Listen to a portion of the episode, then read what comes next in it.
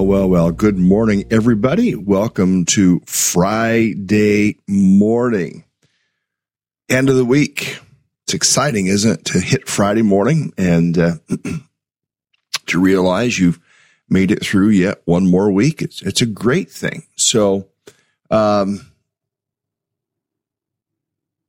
we are in the book of Luke, chapter seven, and going to be considering how Jesus responds to humility. Uh, we see, we're, we're going to read the story here. We'll see the account. Uh, I want to use the word account, not just story, because story indicates it's just a fable. This isn't a fable. This, this actually really happened. And uh, the things that we're reading about actually really happened. It, it isn't that the, these stories of Jesus are just nice, cutesy little stories. Not at all. These are historical occurrences that happened in people's lives, things uh, that may, might uh, exemplify what could happen in your life as well as you trust in Jesus. So let's jump right into it here uh, on this cold, cold Maine morning. It says, when Jesus had finished saying all this in the hearing of the people, he entered Capernaum. There, a centurion's servant, whom his master valued highly, was sick and about to die. The centurion heard of Jesus and sent some elders of the Jews to him, asking him to come and heal his servant. When they came to Jesus, they pleaded earnestly with him, This man deserves to have you do this, because he loves our nation and has built our synagogue. So Jesus went with them. He was not far from the house when the centurion sent friends to say to him, Lord, don't trouble yourself, for I do not deserve to have you come under my roof.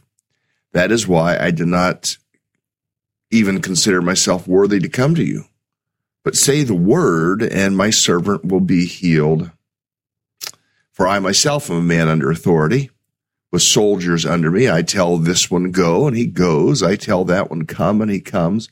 I say to my servant, do this, and he does it.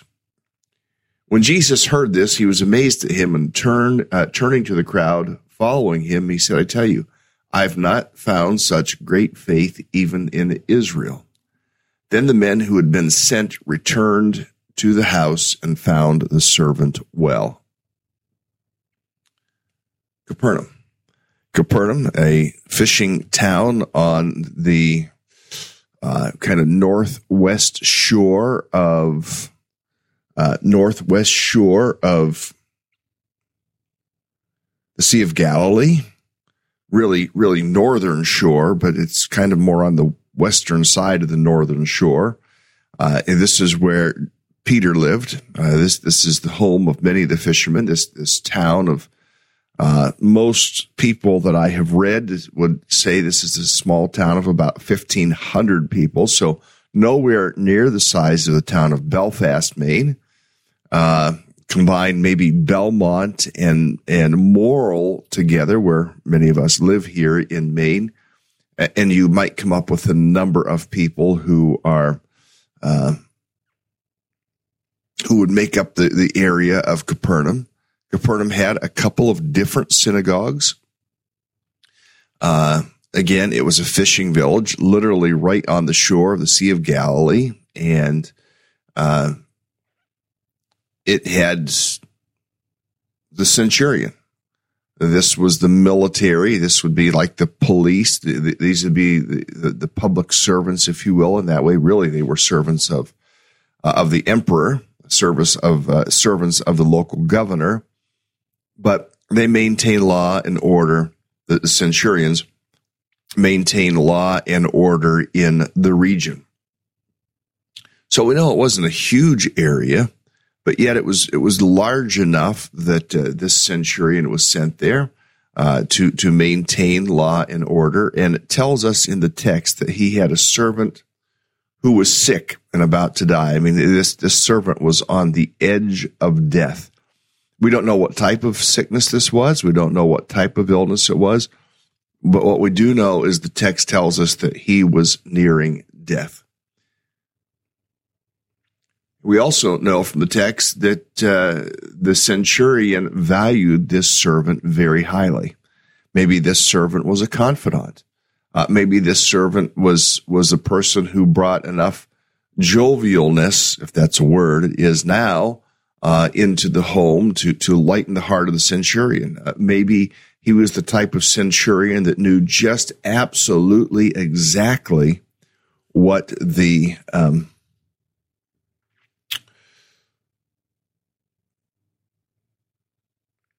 the type of servant that knew exactly what the centurion needed uh, and was always a step ahead. We don't know. All we know is that that the master highly valued this sick uh, the sick servant.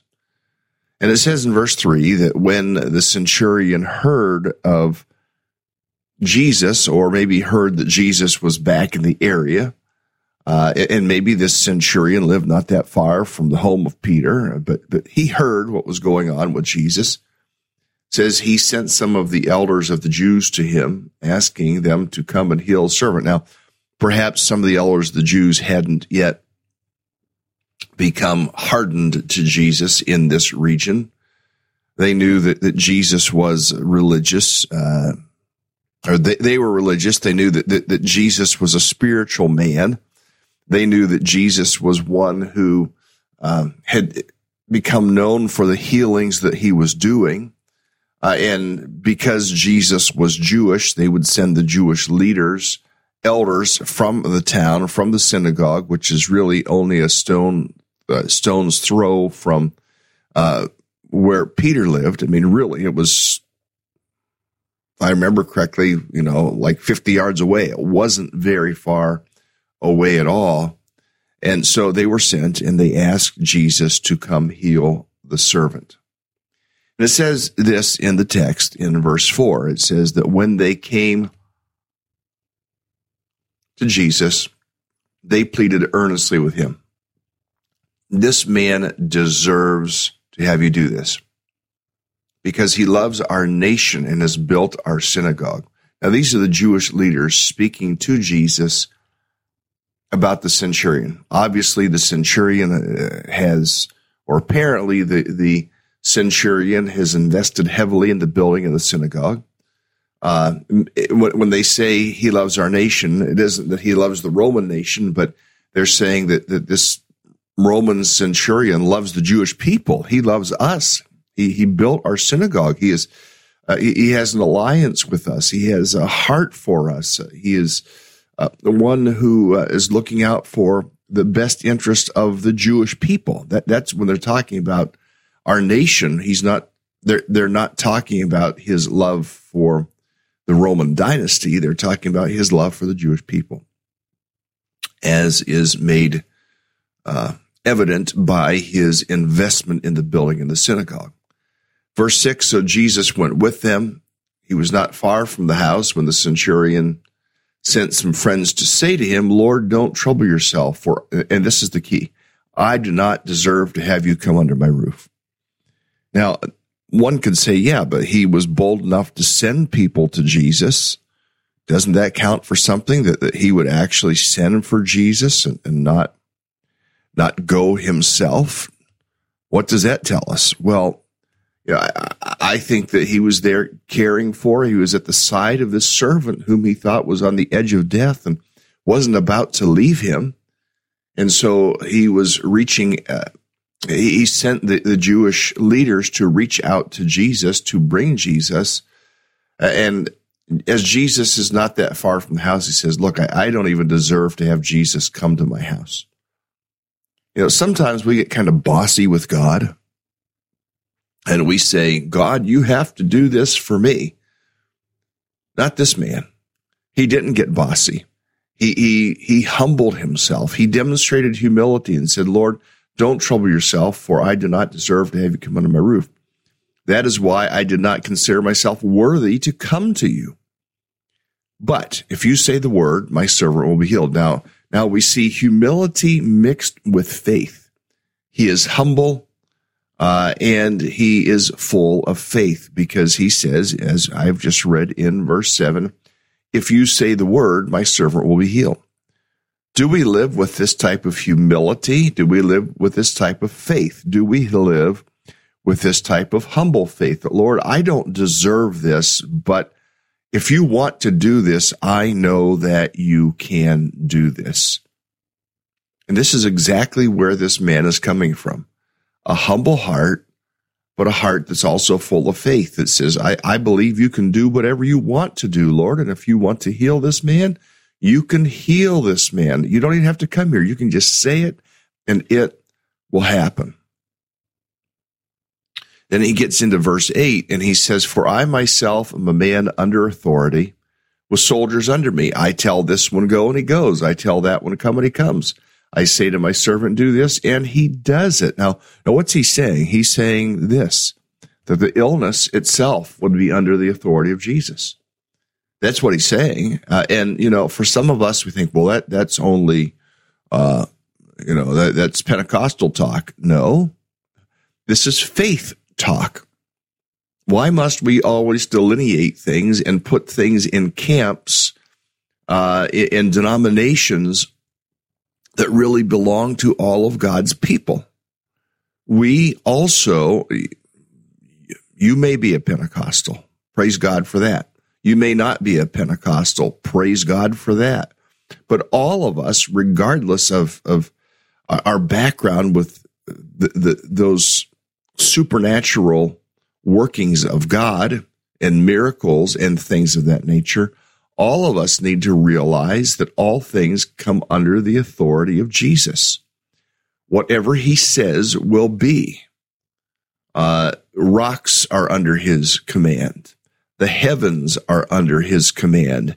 The seas are under his command. The forests are under his command.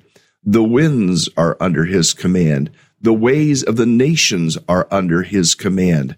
So if all things that large can be under his command, then so can the illness be under his command. Now, the man didn't say, you have to do this. Sometimes in our prayers, it's like we demand things of God. I think we need to approach God with humility and say, God, uh, we're not worthy to have you do this for, for us, but if you would, you can. And we believe that you can. Say the word. And so we look for this word. And sometimes we try to make ourselves like Jesus and, and proclaim an authority that, that actually isn't ours. It's God's authority, not our authority, where we think we can tell illness to leave.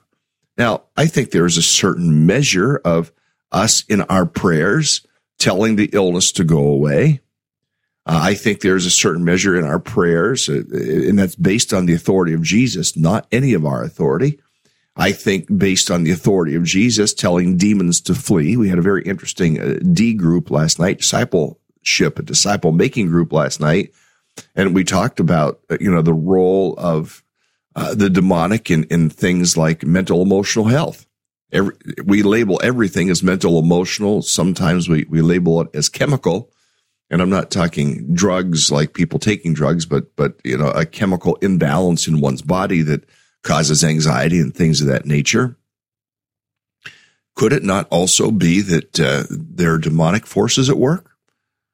Yes, I, I believe there could be, but yet we also need in with an awareness that the authority that we think we may have over the demonic is authority rooted in right relationship with Jesus and stemming from Jesus himself, not our own authority.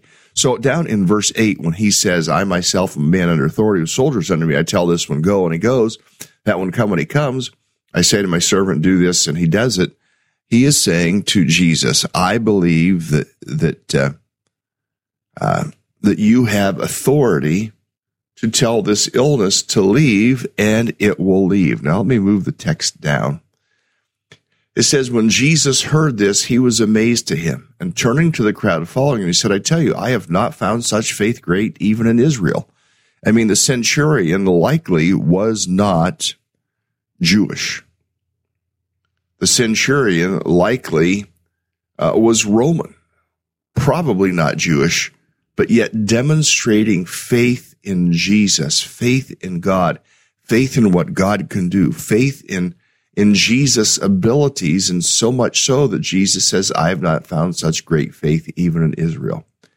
Then the men who had been uh, who had been sent returned to the house, and guess what? They found the servant well. What about us? What about us in, in our circumstances? What about us in our situation? What do we need to see God do? Are we willing to trust God? Are we willing to look to God to do phenomenal things uh, in our lives? It requires humility. It requires surrender. It requires the acknowledgement of what Jesus can do. It, it, it, requires, I believe, an acknowledgement of humility on our part. The Lord, I, I don't deserve you to do this, but nonetheless, I ask. Uh, so this was the approach that this man took. We come humbly before God and, and say, God, I don't deserve this, but if you, if you would, we know you can. Would you please? And, and to come with it. And, and that's faith. That's, that's the type of faith this man demonstrated. But would we become people of faith? People of faith that maybe exceed the people of faith around us. And it's not a competition. I was thinking about this this morning earlier in my time reading in the in the Psalms. Uh, you know, would I be a person of praise when, when other people may not be a person people of praise? You know, I I do listen to a fair amount of podcasts and things like that. I drive a lot. I was on the road yesterday for oh almost four hours, and uh, some days it's more than that. Some days it's less than that. But this morning, my heart was stirred with hmm you know, in fact, the last few days, actually, my heart's been stirred. Why don't I find a Spotify channel that has a bunch of hymns? Now, I, I like contemporary music, don't get me wrong, but hymns that I would know that I could sing with gusto, sing my heart out with and, and worship God. you know, that, that he is worthy of that type of praise, that he is worthy of that type of honor, that he is worthy of that type of trust, and that we would simply trust him in that kind of a way. Now, let's go into another person's uh, encounter with Jesus and see what happens. This is a widow. Soon after the, the healing of the servant, says Jesus went to a town called Nain. Now, Nain is about 32, 33 miles uh, southwest uh, of Capernaum, a little bit more inland. Uh, so the town, the town of Nain, and it's it's spelled Nain here. Yet if you look on the map, uh, contemporary map, it's N E I N Nain. But he says Jesus went to a town called Nain, and his disciples and a large crowd went along with him. As he approached the town gate, a dead person was being carried out, the only son of his mother. She was a widow. A large crowd, a large crowd from the town was with her. When the Lord saw her, his heart went out to her, and he said, "Don't cry." Now, yeah, tell a mama who's just lost her son, "Don't cry," and we'll pray about that here at the end of our broadcast. Yeah, right. Don't cry. But why does he tell her don't cry?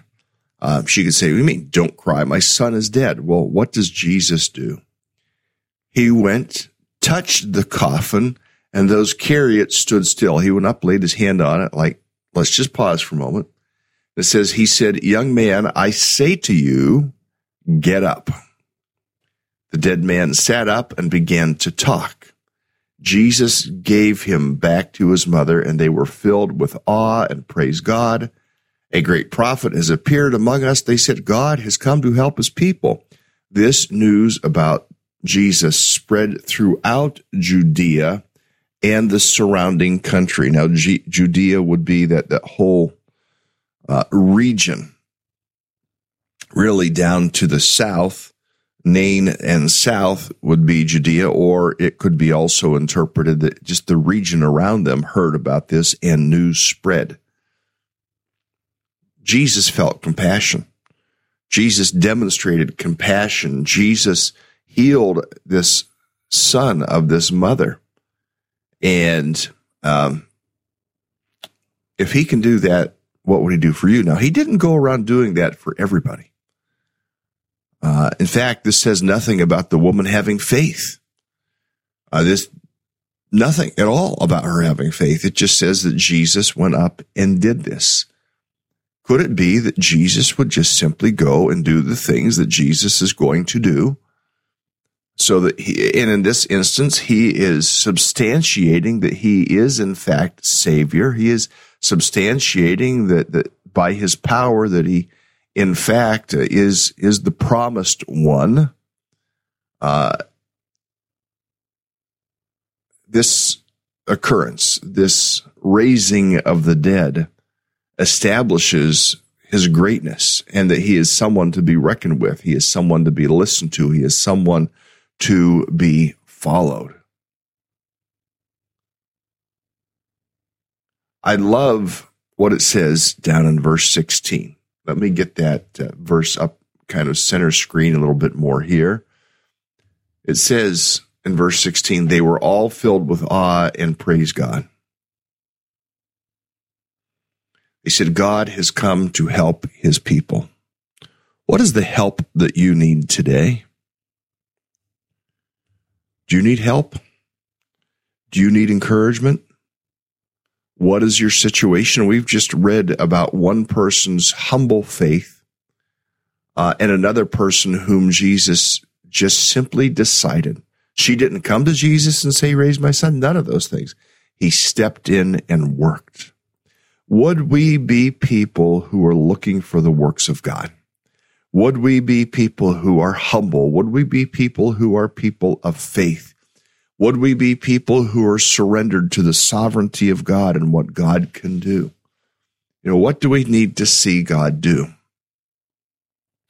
Uh, here's an example. Uh, in, in, the last week, Uh, we sent out nearly 400 uh, invitation cards to 400 churches, almost 400, not quite, shy of 400 churches, and uh, inviting them to a pastor's event, which is February 2nd. Now, we, we sent this invitation out back in early December, so it isn't like we're waiting till the last minute.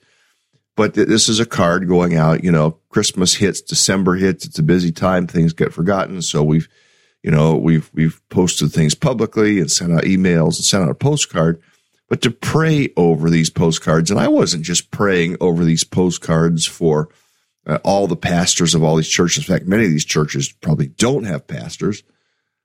I was praying that yes, a good number of them would come to the event for the encouragement of pastors, and uh, uh, it's something that we're doing. Uh, that uh, just to bless pastors. We've done this twice now. This will be the third one, and we've probably ministered to about 150 pastors uh, over over the time. And uh, our prayer is that, that we be able to minister to more pastors to encourage them to strengthen their churches, to strengthen their ministry. But but as I was sending out these cards and and, and doing the work, our our office uh, administrator is uh, days away from going on maternity leave and trying to button up a lot of things. So this is not something that we had her doing uh, in this occasion. But I was also praying, Lord, who might get this that needs encouragement to go to Bible college? Lord, who might get this who uh, would, would say, hey, our church ought to be supporting New England Bible College and Seminary uh, I was praying and saying, you know, maybe someone will get this, and, and, a business person would say, "Hey, I want to come alongside the school." Hey, or a business person, uh, even though this was going to churches, maybe some business person gets a hold of this and says, "Hey, I want to underwrite that event." And the last two times we've had business people underwrite the events for the pastors, it's been wonderful to see that happen. Praying for partnerships, praying for growth, and I was just praying for all the, the various mailings going out and and to think about, you know, to stop, to lay hands on, to pray about what God would do. That that's that's what faith is. Now, that's me talking about an organization, a Christian organization reaching out to other Christian organizations.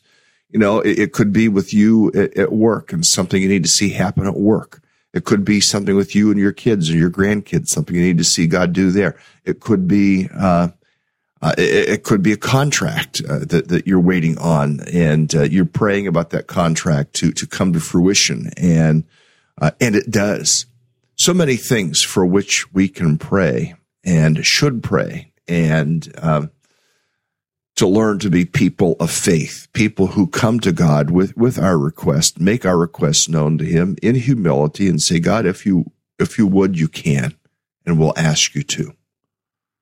What do you need today? How could God work on your behalf today?